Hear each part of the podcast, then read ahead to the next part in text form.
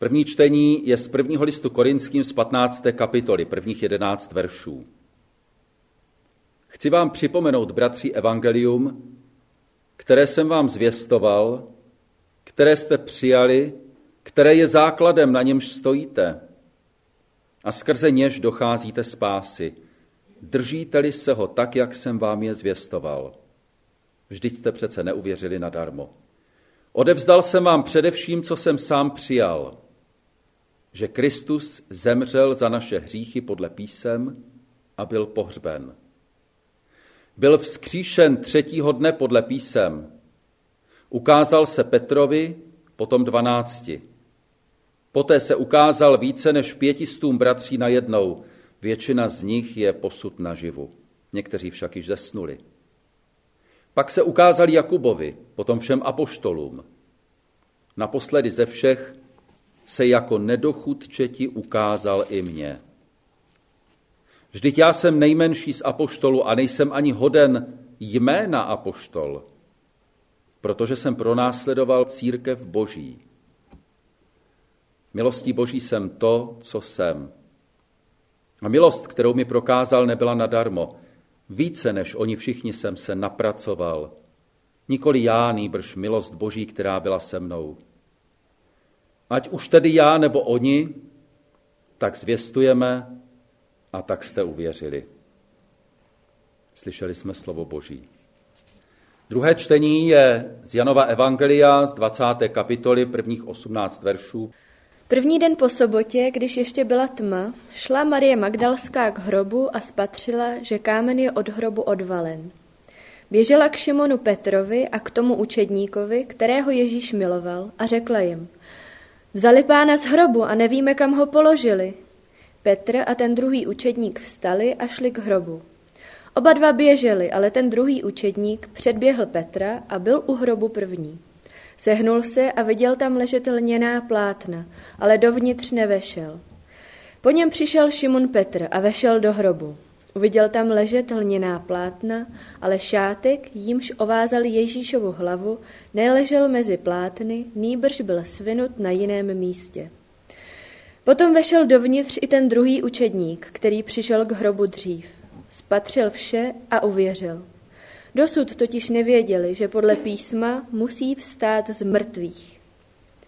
Oba učetníci se pak vrátili domů, ale Marie stála venku před hrobem a plakala.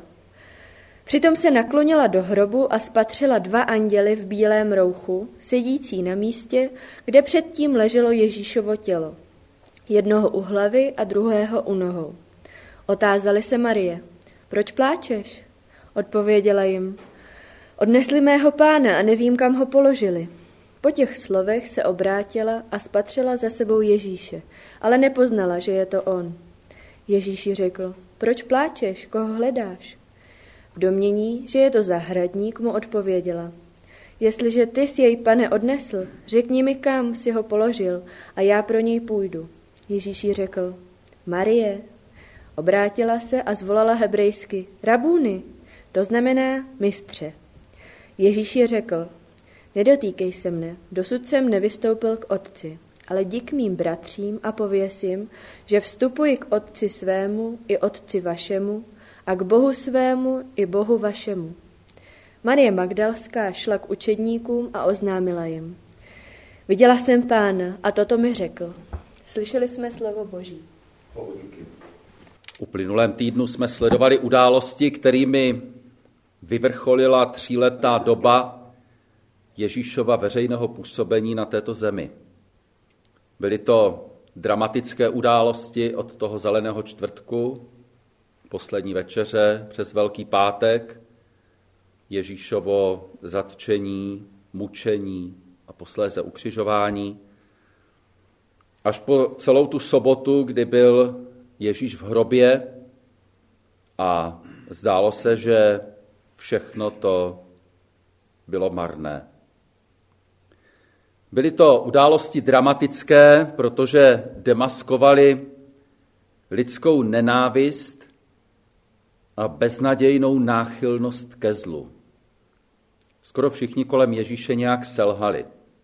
Jidáš ho vydal, Petr ho zapřel, Ostatní učedníci se rozprchli a opustili ho. Židovští vůdci podlehli strachu a touze pomoci a v obavě o své dobře zavedené náboženské živnosti ho nechali zabít, přestože věděli, že je nevinný. Falešní svědci podlehli vábení peněz a vydali falešné svědectví. Pilát podlehl nátlaku a vydírání. A pak tady je lid, který se ukázal stejný, jaký je vždycky. To znamená, nechal sebou manipulovat a podlehl svým nejnižším pudům. Možná byste řekli, že ty ženy kolem Ježíše byly snad jediné, které se zachovaly nějak správně, ale upřímně řečeno, tím, že dali průchod svým emocím a svému pláči, mu taky moc nepomohli. Ale co bylo vůbec nejhorší, bylo to, že Ježíš zůstal v nejtěžších chvílích svého života opuštěn nejen lidmi, ale především Bohem.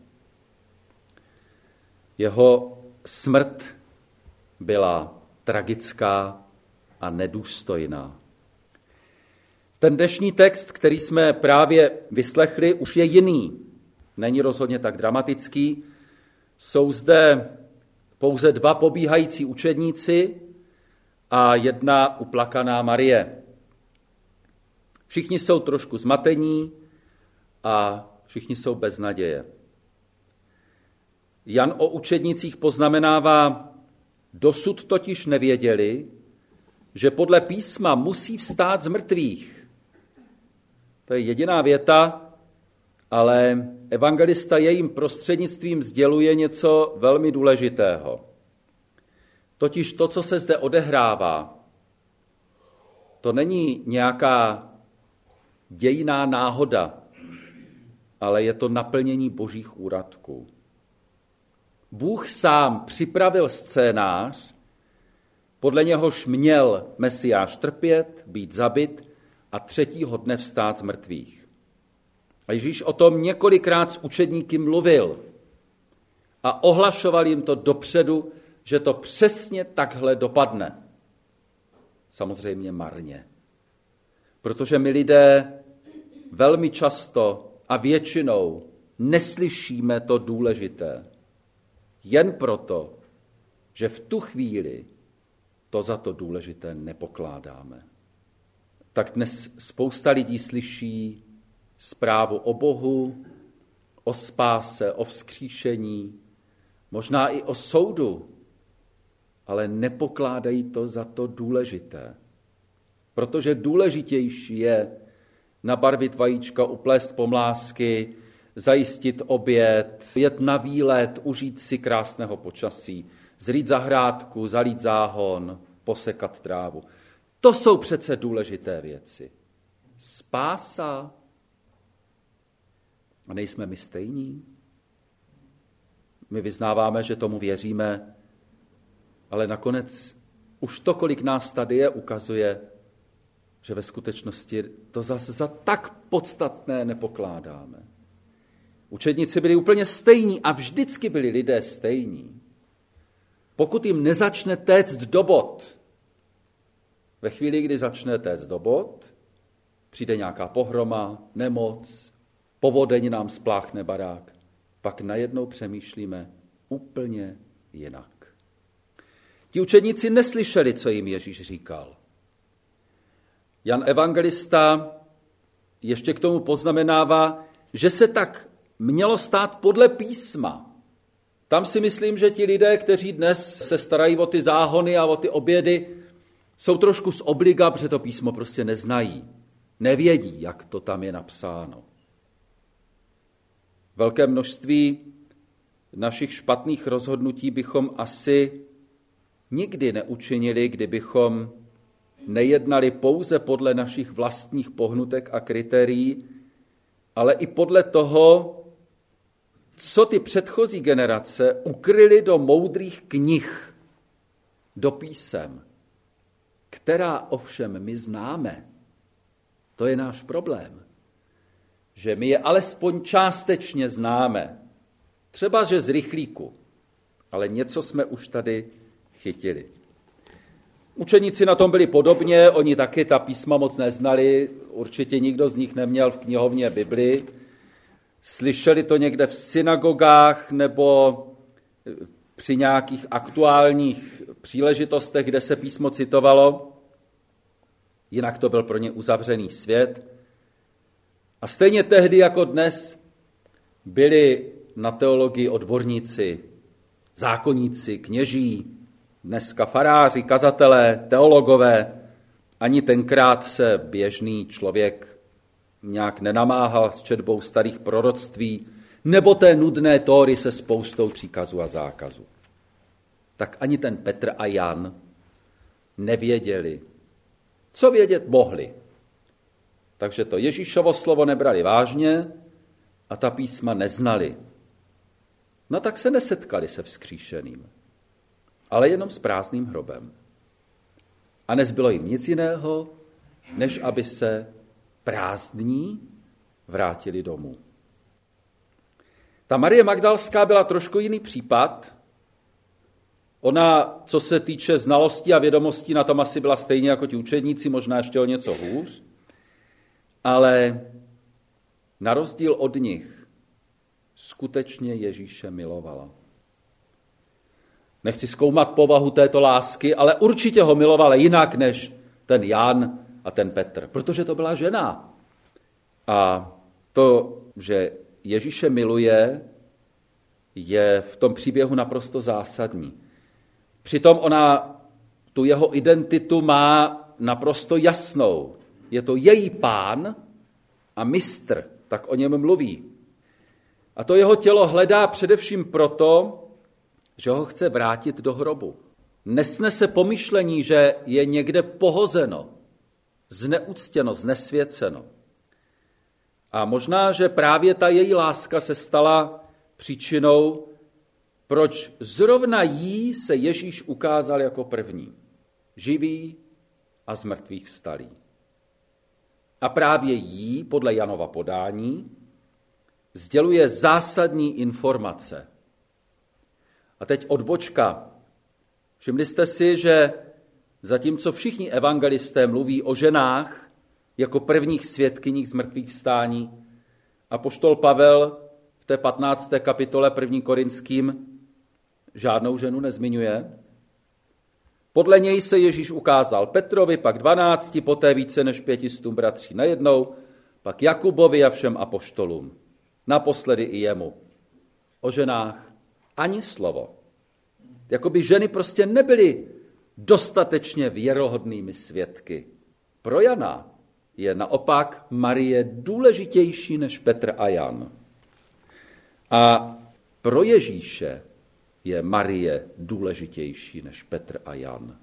To není jenom literární zpracování toho příběhu, ale Marie skutečně byla tou první, které se vzkříšený Ježíš ukázal. A teď, co zásadního jí řekl?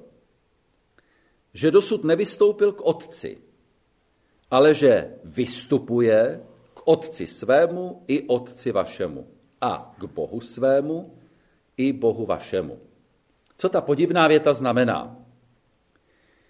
Zkusme přemýšlet, co se s Ježíšem dělo po jeho smrti. V tuhle chvíli už jsem se dostal vlastně do neřešitelného problému, protože vlastně s jakým Ježíšem, když byl mrtvý, tak co se s ním mohlo dít? když byl mrtvý. Kdybychom chtěli uvažovat o nějakém dalším dění, tak musíme počítat s nějakou nesmrtelnou složkou lidského života a s lidským tělem. A ta nesmrtelná složka lidského života by měla mít identitu toho člověka. Tak to je platonský pohled, Počítá se s duší, duše se říká té nesmrtelné složce, ale současná antropologie trošku nad tím kroutí hlavou, protože kdo to ví, že něco takového existuje. Nicméně nám nezbývá nic jiného, než vstoupit do toho myšlení biblického a Bible takto uvažuje. Aspoň nový zákon takto uvažuje. Vzpomeňte si třeba na Ježíšovo podobenství o Lazarovi a bohatci, kde ten Lazar i bohatec zemřou a odcházejí do podsvětí, do Šeolu, který je rozdělen na dvě části, na peklo a ráj, neboli lůno Abrahamovo. Přitom je jasné, že těla těch mužů zůstala na zemi a byla normálně pohřbena. Tak stejně tak uvažujme i my, že tedy Ježíš po své smrti pravděpodobně odešel do podsvětí, tedy do toho šeolu. Petrův list, první Petrův, trochu kostrbatě tuhle scénu popisuje ve třetí kapitole. Vždyť Kristus jednou provždy trpěl za hříchy, spravedlivý za nespravedlivé, aby vás přivedl k Bohu. V těle byl sice usmrcen, ale v duchu oživen. V něm také přišel a vyhlásil zvěst duchům ve vězení, kteří kdysi neuposlechli, když boží trpělivost ve dnech Noemových vyčkávala, zatímco byl stavěn koráb. Když to trochu přeložím, tak Ježíš po své smrti ve svém duchu sestoupil do místa, kde byli duchové těch lidí, kteří zemřeli v době potopy. A potom po svém zmrtvých vstání, říká pisatel 1. Petrovi, přišel do nebe, byli mu podřízeni andělé, vlády a moci a je na pravici boží. V apoštolském vyznání, které jsme tady vyznávali na Velký pátek, tak je také řečeno, že Kristus sestoupil do pekel, nebo sestoupil do podsvětí, tam záleží na překladu. My tedy vidíme, že s největší pravděpodobností odešel do toho Šeolu a odtud možná potom vyvedl do nebe zesnulé spravedlivé. Protože Matoušové evangelium říká, že po jeho zmrtvých stání se těla mnohých zesnulých spravedlivých zjevila v ulicích Jeruzaléma. To jsou takové náznaky, z kterých rekonstruujeme něco, co nám jinak je úplně nedostupné. Co ovšem víme, a o tom jsme ujišťováni na mnoha místech, i na tom, které jsem před chvíli četl z první Petrovi, je to, že Ježíš je u svého Otce v nebi, že ten Bůh už není jen Otec Pána našeho Ježíše Krista, ale je to také Bůh náš a Otec náš. Že jeho syn je s ním v nebi nejen jako Bůh, ale je tam jako člověk, že v nebi po boží pravici je tedy člověk, Kristus Ježíš.